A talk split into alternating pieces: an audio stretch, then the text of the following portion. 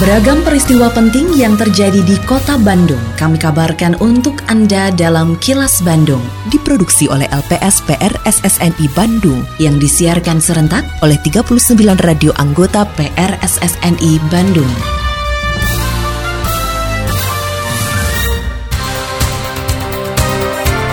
Sejumlah informasi aktual kami hadirkan untuk Anda dan inilah informasi utamanya. PKL Jalan Ganesa dan Jalan Ekmen direlokasi Agustus mendatang. Permasalahan kemacetan Gede Bage masih jadi sorotan publik. Jumlah penduduk miskin di Jawa Barat turun. Saya Santika Sari Sumantri, inilah kilas Bandung selengkapnya. Pemerintah Kota Bandung akan menata kembali Jalan Ganesa dan Jalan Ekmen dengan menertibkan para pedagang kaki lima atau PKL di kawasan tersebut. Rencananya relokasi para PKL akan dilakukan pada Agustus mendatang. Pelaksana harian Wali Kota Bandung Emma Sumarna menegaskan tidak ada lagi negosiasi bagi para PKL jika mereka menolak untuk ditertibkan. Para PKL Ganesa akan direlokasi ke Jalan Gelap Nyawang bergabung dengan PKL existing, sedangkan PKL Ekmen akan direlokasi ke dalam lahan RSAS. Emma mengatakan penertiban dilakukan karena PKL di kedua kawasan tersebut mengakibatkan kemacetan di sekitar RSAS dan kampus ITB, apalagi ditambah dengan parkir liar di sekitarnya. Menurut Emma, penataan harus dibarengi dengan pemasangan rambu dan menjadikan kawasan tersebut sebagai zona merah PKL. Selain itu harus ada penempatan petugas Dinas Perhubungan dan Satpol PP melakukan penataan dengan mengacu kepada Perda nomor 4 tahun 2011 bahwa yang eksistif sekarang itu banyak dilanggar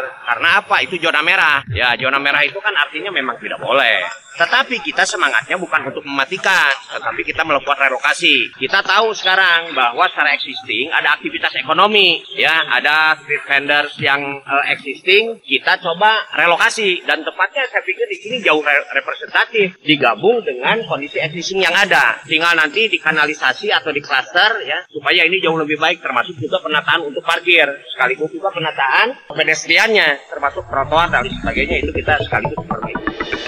Suara Ketua DPRD Kota Bandung dan politisi PKS, Dedi Rusmawan. Hingga saat ini permasalahan kemacetan di kawasan Gede Bage masih menjadi sorotan publik. Masyarakat meminta kepada pemerintah Kota Bandung hingga pemerintah pusat untuk segera menghadirkan solusi agar kemacetan dapat segera diminimalkan. Ketua DPRD Kota Bandung Teddy Rusmawan menilai ada beberapa langkah yang harus dilakukan agar kemacetan di kawasan Gede Bage segera teratasi, mulai dari pembatas jam operasional bus besar, pelebaran Jalan Gede Bage Selatan, hingga pembukaan akses tol kilometer 149. Terkait akses tol kilometer 149, politisi PKS ini mengatakan pihak Kementerian Pekerjaan Umum dan Perumahan Rakyat atau PUPR sedang melakukan evaluasi untuk menentukan apakah jalur tersebut akan dibuka fungsional kembali atau tidak. Pasalnya ketika akses kilometer 149 dibuka saat periode mudik balik 2023 lalu, kondisi arus lalu lintas di kawasan Gede Bage relatif terkendali. Jadi kalau dalam obrolan dengan beberapa warga, kemudian dengan pengurus wilayahan, kelurahan kecamatan, salah satu alternatif yang mendesak itu adalah dibuka akses itu akan mengurangi. Karena yang dari arah selatan seperti dari Sapan gitu ya kemudian dari kami di komplek Adipura, Sumarekon, Bandung Hinten, komplek-komplek di sana itu nggak akan maju ke sampai ke rel pasti muter masuk ke Sumarekon dan masuk ke tol. Jadi pasti akan mengurangi itu. Kemudian ada jalan khusus ada jalan khusus yang bisa langsung ke Aljabar. Nah itu termasuk yang eh, menjadi solusi sebetulnya kami berharap kita bisa bersama-sama pemerintah provinsi gitu kami sebetulnya kami C sudah kami perintahkan dan mereka sudah uh, berkomunikasi dengan Kementerian PUPR. Mereka menyampaikan dari Kementerian PUPR saat ini sedang telahan evaluasi kemarin saat Idul Fitri itu sudah dilakukan menunggu persetujuan Pak Dirjen PUPR. Nah, barangkali dari provinsi juga bisa mendorong gitu. Paling tidak ya kalaupun tidak bisa full itu fungsional aja. Kini audio podcast siaran Kilas Bandung dan berbagai informasi menarik lainnya bisa Anda akses di laman kilasbandungnews.com. Untuk mengendalikan harga ayam potong, perlu penyediaan pakan produksi dalam negeri yang memadai, serta memperbaiki rantai pasok distribusi. Ketua Divisi Pertanian dan Ketahanan Pangan Komite Pemulihan Ekonomi Daerah atau KPED Jawa Barat Tribagus Santoso mengatakan saat ini rantai pasok ayam potong terlalu panjang sehingga berpengaruh terhadap harga konsumen. Oleh karena itu, pemerintah Provinsi Jawa Barat saat ini sedang berupaya membuat formula agar rantai pasok ayam potong mulai dari peternak hingga konsumen menjadi lebih sederhana. Dan juga perlunya kita perbaikan rantai pasok. Jadi rantai pasok dari mulai rantai pasok di primer, saluran produksi peternakan, kemudian dari live bird, kemudian dimasuk ke RPA, kemudian di uh, trading, proses sampai dengan konsumen. Ini rantai pasok itu kadang-kadang tidak hanya tiga empat titik, saat ini yang panjang. Jadi itu yang uh, concern kami di pemerintah Provinsi Jawa Barat untuk memperbaiki rantai pasok melalui supply chain center. Itu adalah bagaimana memperbaiki rantai pasok ternak khususnya di ayam yang peternak masih teriak-teriak, tapi sekarang adalah konsumen yang teriak-teriak. Ini tidak ada cara lain memang rantai pasoknya diperbaiki.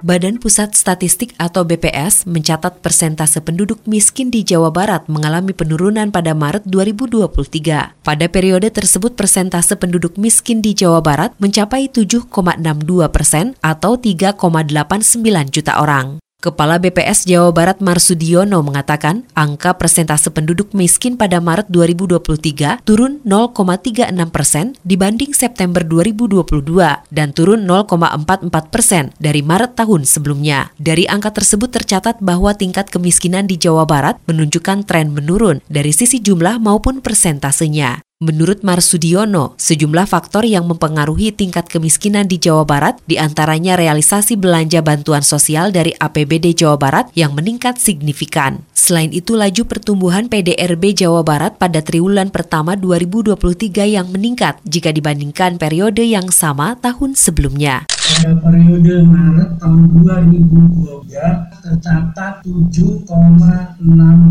persen atau 3,89 juta orang penduduk miskin di Provinsi Jawa Barat. Kita dibandingkan pada posisi Maret tahun 2020, angka 7,62 ini sudah lebih baik pada posisi Maret pada tahun 2020. Kita mencatat 7,88 yang besar ada 3,9 juta yang penduduk miskin di Provinsi Jawa Barat. Tetapi kalau dilihat di pada bulan Maret 2023 persentasenya sudah semakin membaik 7,62 dan persentase dan jumlah penduduk miskinnya 3,89. Untuk membantu para penggiat bisnis online yang sebagian besar dari kalangan UMKM, perusahaan order online mengembangkan beragam aplikasi. CEO dan founder order online Rovan Alvari mengatakan saat ini sudah ada hampir 30 ribu seller UMKM yang bergabung untuk mengembangkan bisnis terutama dalam sisi penjualan produk. Menurut Rovan, pihaknya juga membantu para UMKM yang baru memulai bisnis online dengan memberikan pelatihan penyediaan gudang stok dan produk. Kita nyebutnya Ordivo Digital Ecosystem. Yang pertama adalah Academy. Academy ini fokus untuk edukasi. Jadi kita ngebantu bisnis UMKM untuk berjualan lebih besar lagi. Kemudian ada O Express. O Express ini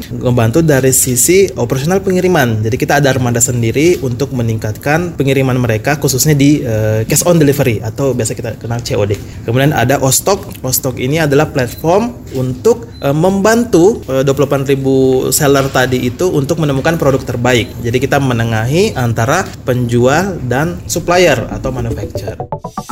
Assalamualaikum warahmatullahi wabarakatuh. Sampurasun, salam pariwisata. Dalam rangka meningkatkan promosi pariwisata, Disdukbar Kota Bandung selalu menghadirkan informasi terkini perihal kebudayaan, pariwisata, dan ekonomi kreatif dengan media yang digunakan untuk Instagram Live dilakukan setiap hari pukul 11 siang, 1 siang, dan 4 sore.